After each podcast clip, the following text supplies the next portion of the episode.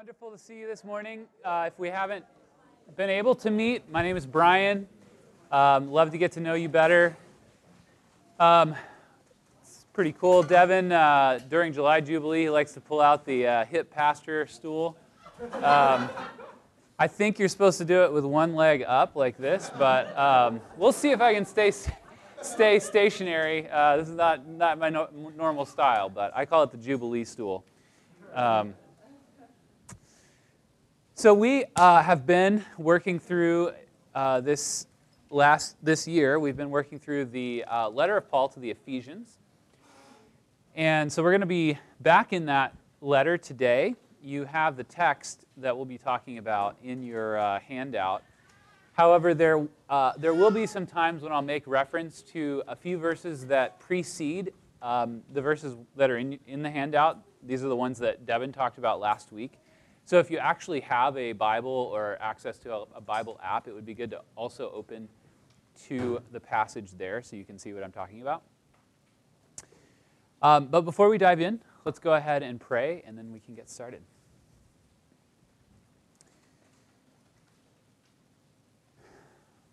Lord Jesus, I, I ask that you would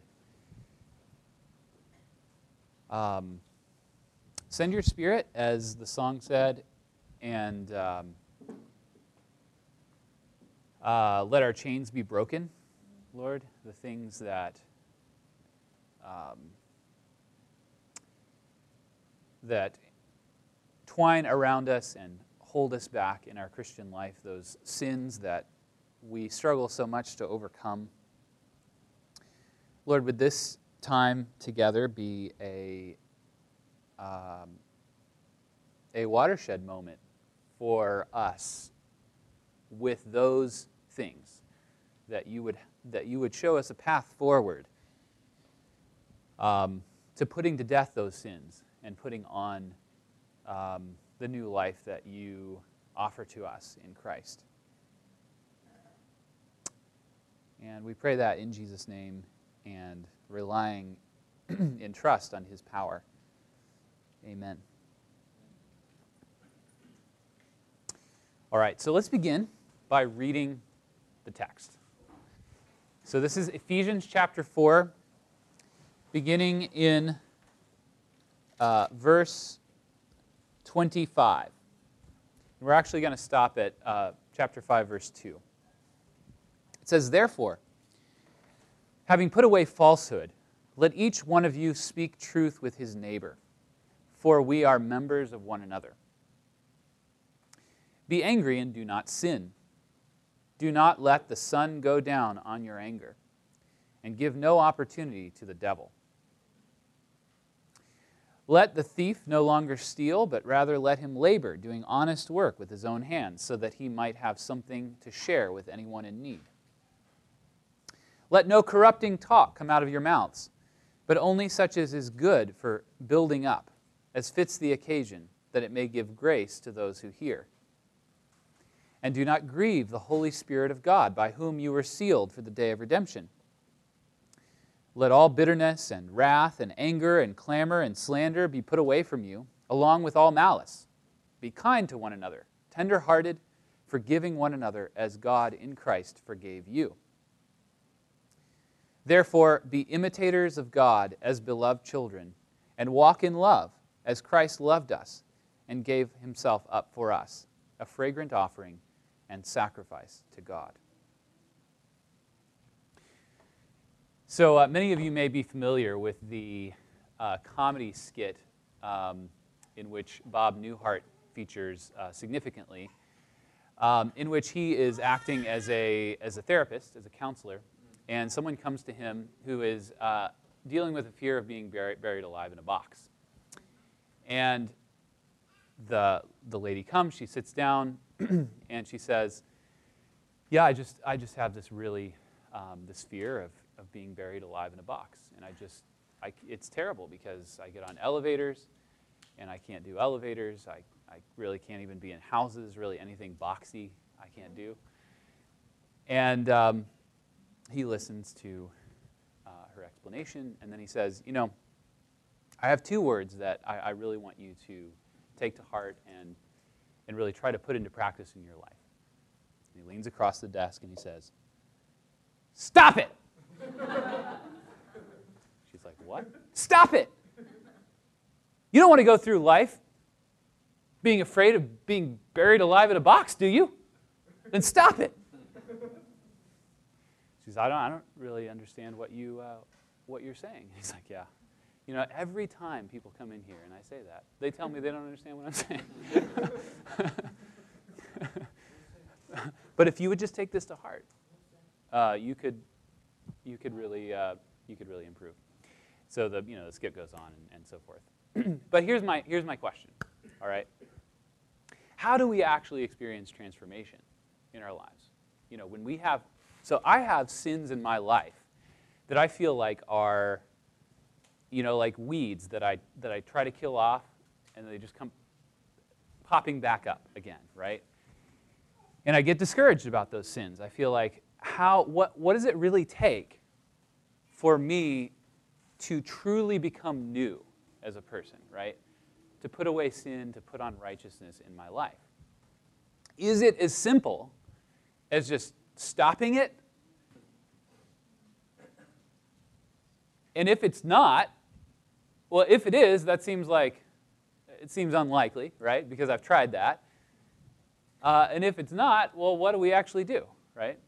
This is kind of the question that I'm coming to this with. And one of the reasons I'm coming to this with that question is because when I read this text, um, it reads uncomfortably like, stop it. Right? He says, put away falsehood. Um, you know, don't steal. don't say bad stuff. So on and so forth, right? Is that really a recipe for genuine transformation? Is there a context in which that could be a recipe for genuine transformation? as much as we might be uncomfortable with it, Paul's lists, list here looks suspiciously like a list of do's and don'ts. And my question is in what gospel context does such a list make any sense as a means for authentic change? Is it actually possible that don't do that, do this could be a path toward transformation for us?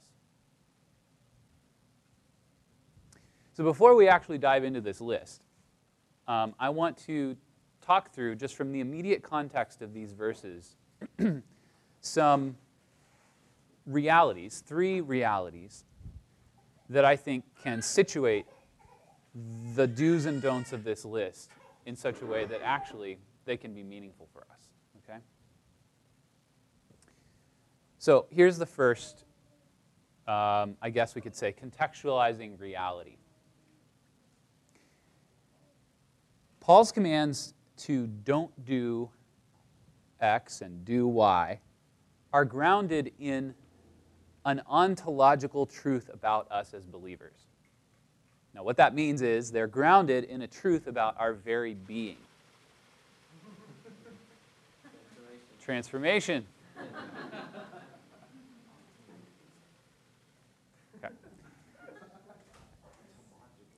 Okay. The truth that I'm talking about, the truth about our being as believers, is the truth that actually we've been talking about the whole time uh, we've been walking through Ephesians, right? Does anyone, all right, I don't, this mic is for recording, I'm not amplified. That means you can talk back to me, okay? Does anyone have some sense of what the, what, um, what the biggest truth about believers is that Paul wants to communicate in Ephesians, based on our past uh, reading of Ephesians? What do you think? What, what, what ideas might you throw out there?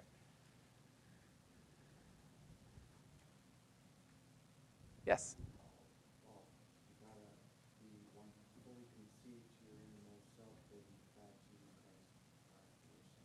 Okay.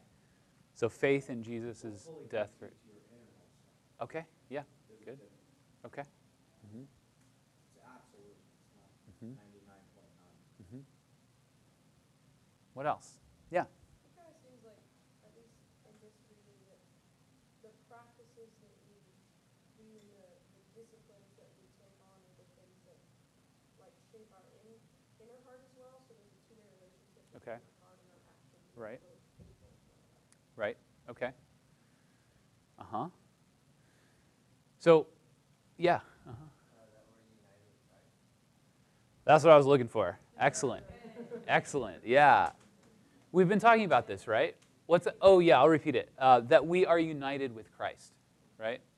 We've talked about this at various points along the way. That um, you know, Paul wants us to have this what we've called an apocalyptic vision or a pulling back of the veil on the reality of our uh, of our existence, right?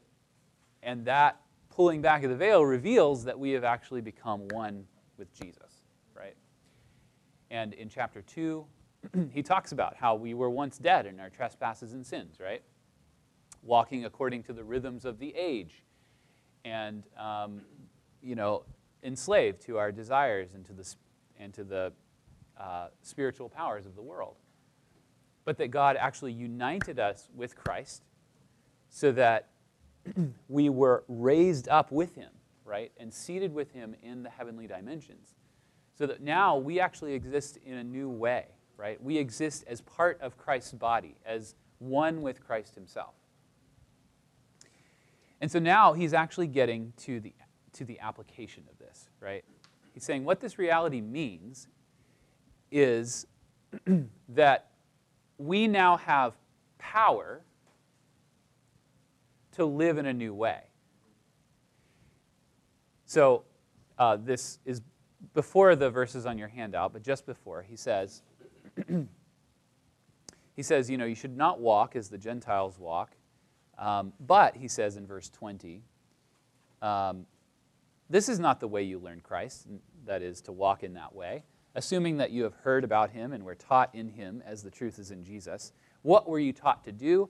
To put off the old self, which belongs to your former manner of life and is corrupt through deceitful desires, and to be renewed in the spirit of your minds, and, put, and to put on the new self, created after the likeness of God in true righteousness and holiness.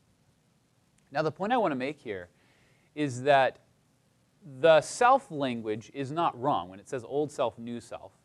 That's a legitimate way of expressing this. But I want to make sure we recognize the larger sense of what he's saying here. What he's not saying is that you, as an individual, um, have had a change of uh, personal identity, right? So that you are now, you know, putting off the, uh, the old you and now you're going to walk as like a new you. Like, this is the new me, right? I, you know, I wear different clothes and so forth. And I'm trying to, you know, get a restart on life. Okay, that's not what he's saying. What he's saying is actually that there are two, um, we could imagine them, two bodies that we participate, that we can participate in. There is an old, literally the word here is man or human. Okay? There's an old human and there's a new human. And the old human is um, the body that we could. Uh, okay, how do we express this? I think there are a lot of images of Adam here. Okay, when it talks about um, this old human being corrupted uh, according to the desires that deceive, right? Do you hear kind of Genesis uh, language there, where Adam uh, and Eve and their desires, um, they were deceived by the serpent to give in to their desires, right? And so there's this solidarity with the old man. In a sense, we all exist kind of in Adam, right? In this corrupted, uh, corrupted body. But he says what actually has happened to us is that we have been joined to a new body. That is the body of Christ. The new human is Jesus, right? And Jesus is made up not only of himself, but of all who believe, right? As Paul has worked out in this letter, um, we are, in a sense, Jesus, in the sense that we are united to him, and to use his language, we are his fullness, right? So when Paul says to put off the old self and put on the new self, what he means is that we should actually enact the new reality about ourselves, right? That we are one with Jesus, that we participate in the new human who has been raised from death to life. Does that make sense? So, what this means is um, uh, if we're working with a context where we're just trying to make a new you, right? This is the new me. That's not going to work when it comes to a list of do's and don'ts, right? I'm going to be the new me now. I'm going to not do that, and I'm going to do this. The problem with that is there's no power in that, there's no reality behind it. But when we take Paul for what he's actually saying, that is, that we have been united to the new human, Jesus, right? Raised from death to life. And then we approach a list of do's and don'ts like he gives us. There's actually power for us to do them, right? Because we're actually enacting something that is really true about ourselves. that, we don't ha- that we don't have to walk in our former manner of life. That we can, in fa- fact, walk in newness of life. Do you see that? So, one way to think about this is, uh, you know, it's, it's often been said that there's a kind of like gospel logic of uh, an indicative and imperative. Okay? Maybe you've heard this before, maybe you haven't. But it's a helpful way of thinking, especially in Ephesians, about what's going on. What Paul does in the beginning of Ephesians is he gives us an indicative. An indicative is a statement about truth, right? An indicative, like grammatically, is like, uh, you know, she is walking, right? That's versus an imperative, which is walk, right? So what Paul gives us at the beginning is an indicative. This is true of us. We have been united to Christ. We have been raised to newness of life. But then the logic goes after he gives us the indicative, he gives us the imperative, right? Which is, you are new, now live new, right? And it's with that kind of gospel logic that we actually have power for a list of do and, do's and don'ts to be a genuinely effective means of transformation for us. All right, the second so that was the first kind of grounding reality for this list. The second contextualizing reality is we prepare for the do's and don'ts or the put offs and put ons of this list by renewing our minds. Okay? Do you, do you see that in that verse that I just read? He says, You have learned to put off your old self. This is verse 22 which belongs to your former manner of life and is corrupt through deceitful desires, and to be renewed in the spirit of your minds, and to put on the new self. Okay, do you see that piece of groundwork or preparation that is needed for the, for the putting on of the new self or the, or the participation in the new human, right? It is a step of renewing our minds. Devin pointed out last week how this uh, whole section really presents a dichotomy between lies and truth. Um, it's, uh, you can see how he says, for example, the old self is corrupted by deceitful desires. Do you see? Deceitful or lying, right? Our desires or our passions can, can lie to us.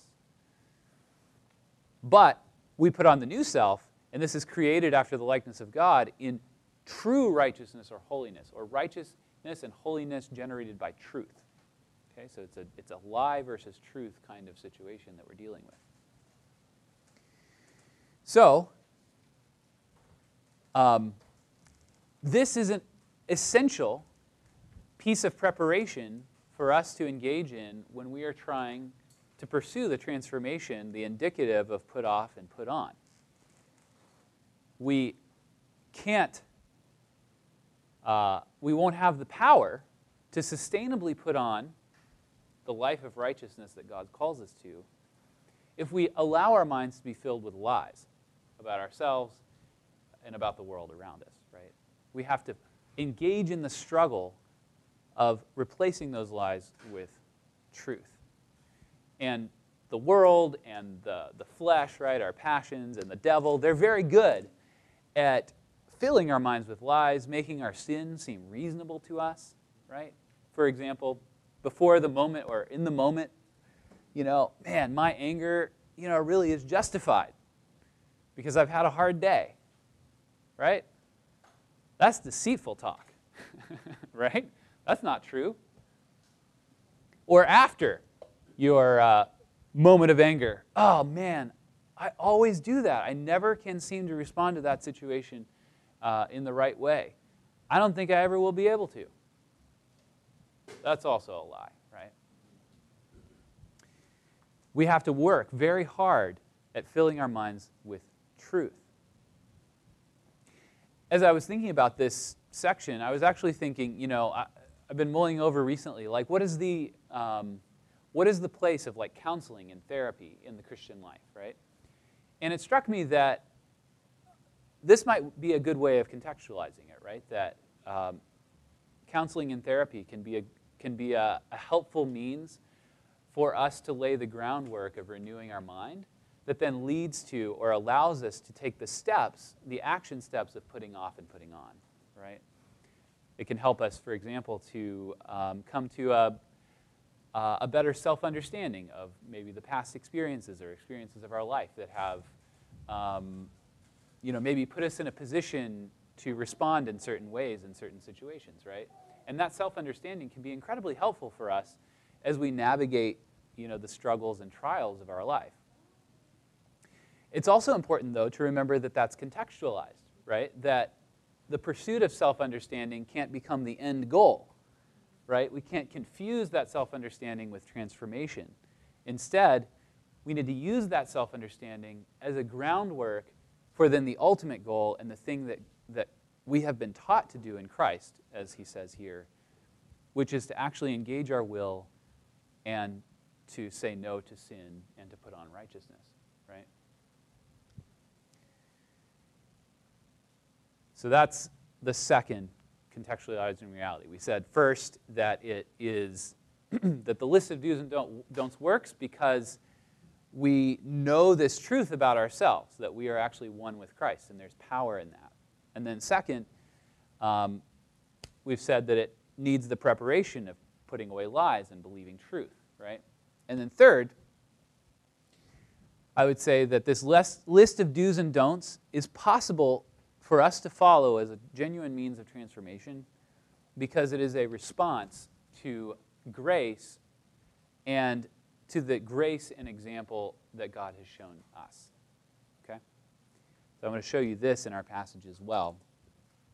In 4 um, uh, 32, 432, he says, Be kind to one another, tenderhearted, forgiving one another, as God in Christ forgave you.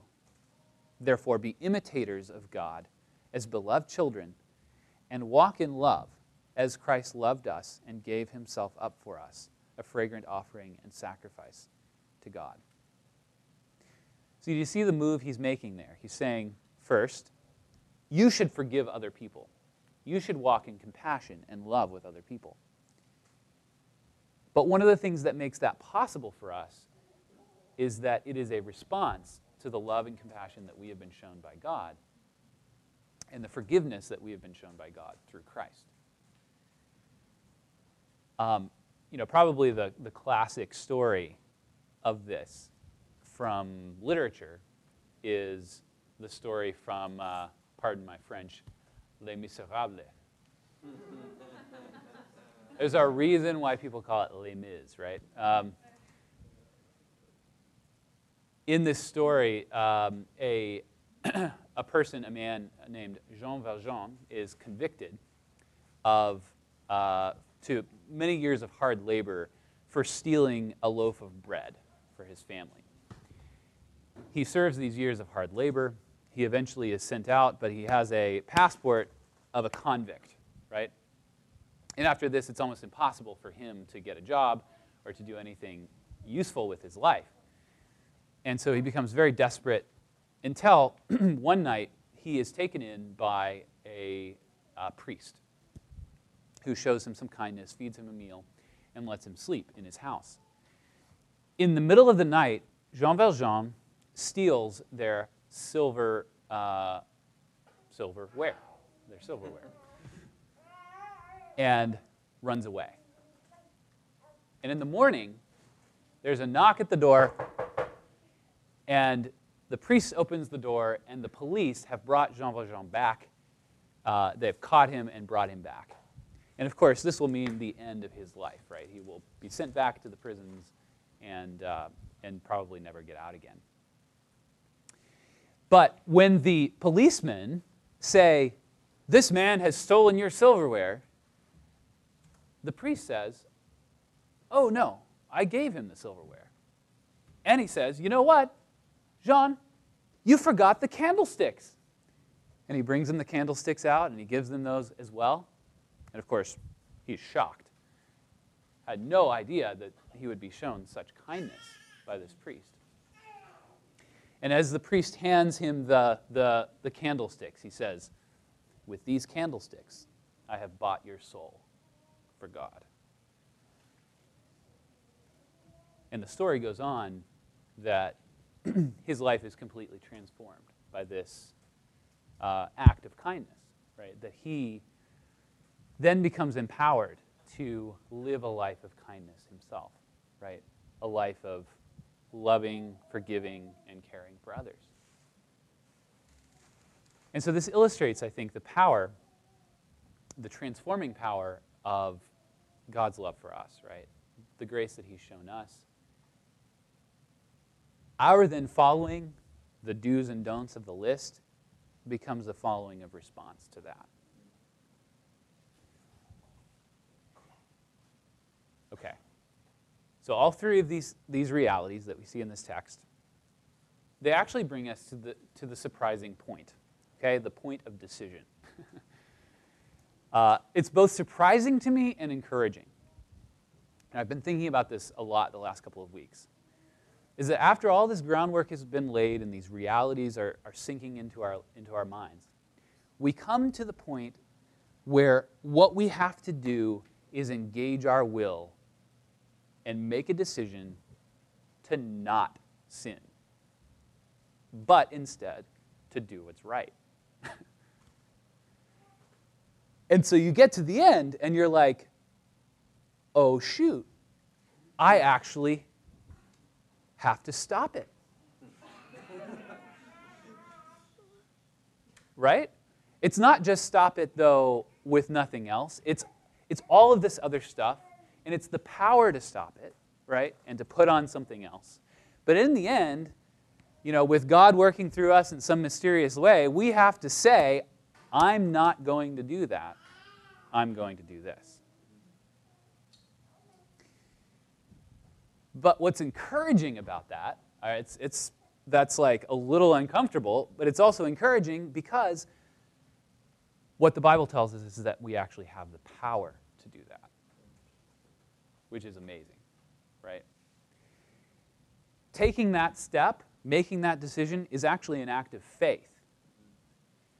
It's an affirmation of the almost unbelievable truth that there is power in Christ to change. When we say, I will not do this, I will do that, we simultaneously say, I am indeed raised with Christ, and He has given me the power for transformation. And I'm becoming convinced that much of the sin that I struggle to kill off in my life remains because of fear and unbelief. In the moment of trial, I'm too afraid to take the blind leap of trust in Christ's power to actually transform me in that decision. Do you believe that that kind of power is available to you?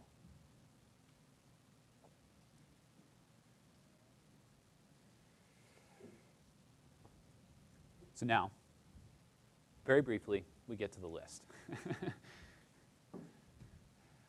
I just want to say, I want to, I want to read each thing he says and give it about a minute apiece just to walk through so we remember. the things that he tells us to put off and put on, and then we'll be done, okay? So, first he says in verse 25 Therefore, having put away falsehood, let each of you speak truth with his neighbor, for we are members of one another. Uh, I'm struck here by the, I'm just going to make a little comment on each one. I'm struck here by the fact that he says, we are members of each other. And that's why we need to put away falsehood, right? This is the body language, right? Somebody's a hand, somebody's a, a head. We're connected. And any falsehood that you allow to remain in your life, right? Hiding uh, sin, putting on a show for social gain, uh, saying what people want to hear, right? Any of that kind of falsehood actually is falsehood that the whole body has to live with, right? And it will, it will affect the body. So don't lie, but speak the truth. Next, he says, Be angry and do not sin. Do not let the sun go down on your anger and give no opportunity to the devil. Now, this is a little strange, right? Be angry and do not sin. Is he telling me to be angry? well, maybe yes and no. I think what he's saying is uh, there are two kinds of anger, right? There's righteous anger and there's unrighteous anger. And it is possible to be angry, but it's also very possible, uh, I mean, righteously, but it's also possible to be angry and sin. right? And so you need to be very careful with the emotion of anger that you feel because it can very quickly lead you into sin. Um, Paul is especially concerned here with the kind of festering anger, what we might call a fungal anger, that can develop, right, and grow into malice and hatred toward each other. Um, in my life, but that's why he says, don't let the sun go down on your anger, right? Don't leave that anger to grow into something bigger. In my life, I found that we can often cover up that truly fungal anger with the language of uh, feeling hurt, right? We just need to be careful right? Examine your emotions and make sure that you're not letting those things boil over, right, into something that is really harmful to the body. And in fact, he says, giving into that festering anger can actually give room for the devil to work in your community. Right? He says, give no opportunity to the devil in this context. Next, he says, Let the thief no longer steal, but rather let him labor, doing honest work with his own hands, so that he may have something to share with anyone in need. Again, don't steal, give, right? Put off, put on. What this is, is a shift from a, a take to a give mentality.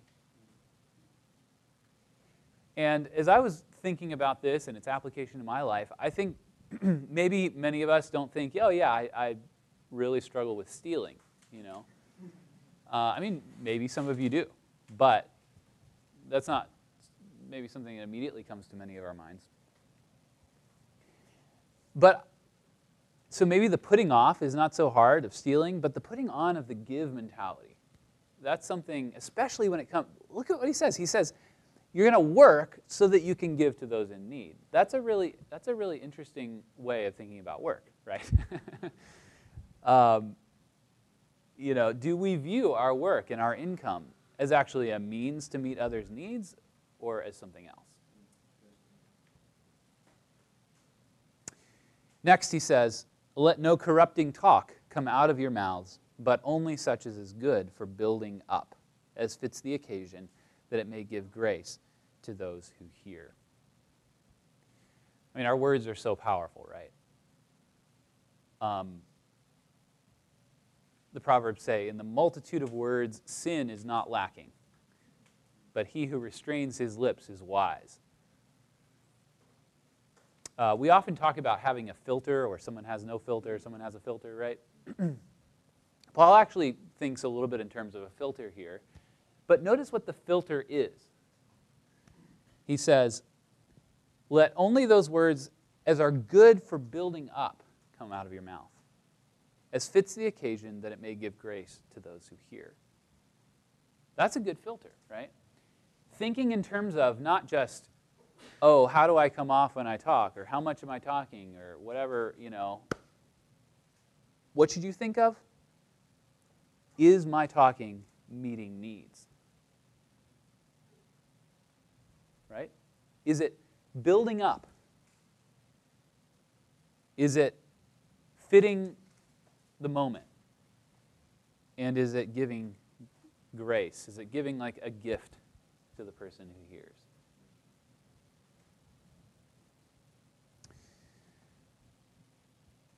Um, and then finally, since we've already done kind of the last portion of this, we'll talk about, he says, do not grieve, this is verse 30, do not grieve the Holy Spirit of God, by whom you are sealed for the day of redemption.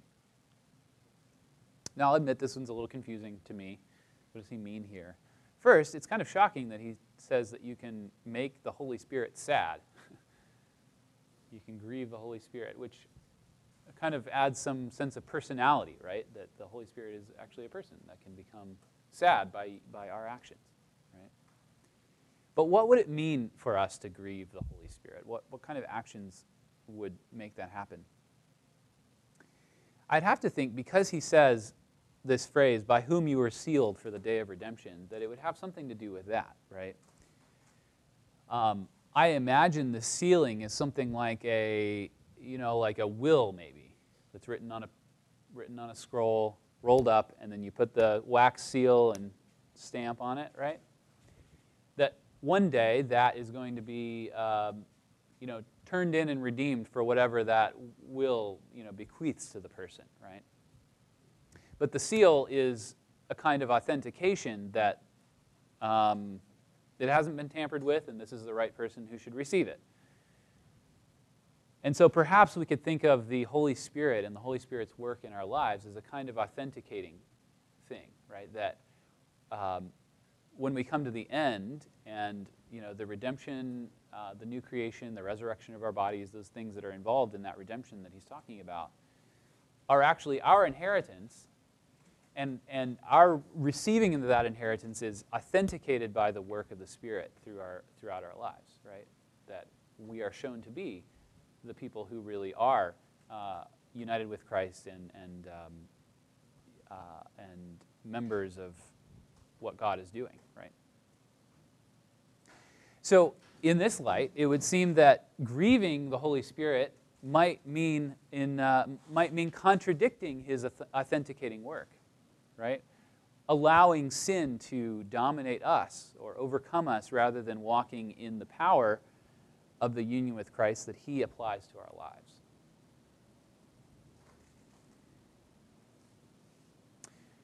All right. We can bring it to a close here, but if there's anything that I want you to remember from this teaching, it's that um,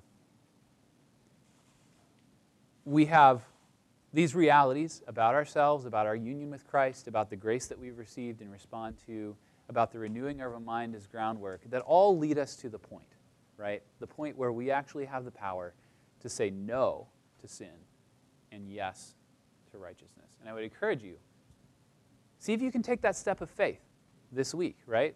In that, in that moment of struggle or trial, try to step out on that power and see if you can say no and say yes to what God is calling to you.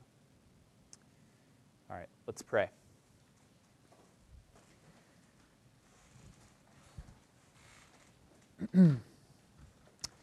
Lord Jesus, again, we, um, we come to you. We know that we have no strength on our own to break free of the, uh, of the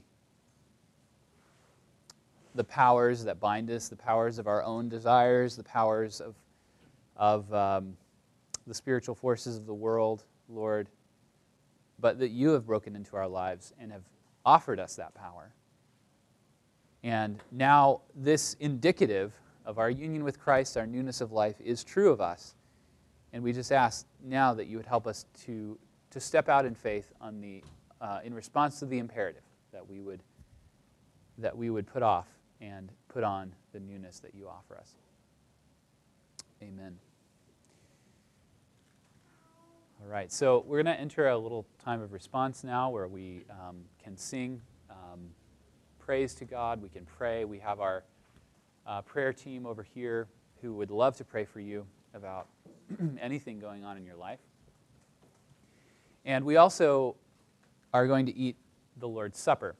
Um, this is um, something that we do every week, and this week we're gonna, going to be doing it individually. So you can just take, as we're in our response time, take the elements and, and um, eat them at whatever time you wish.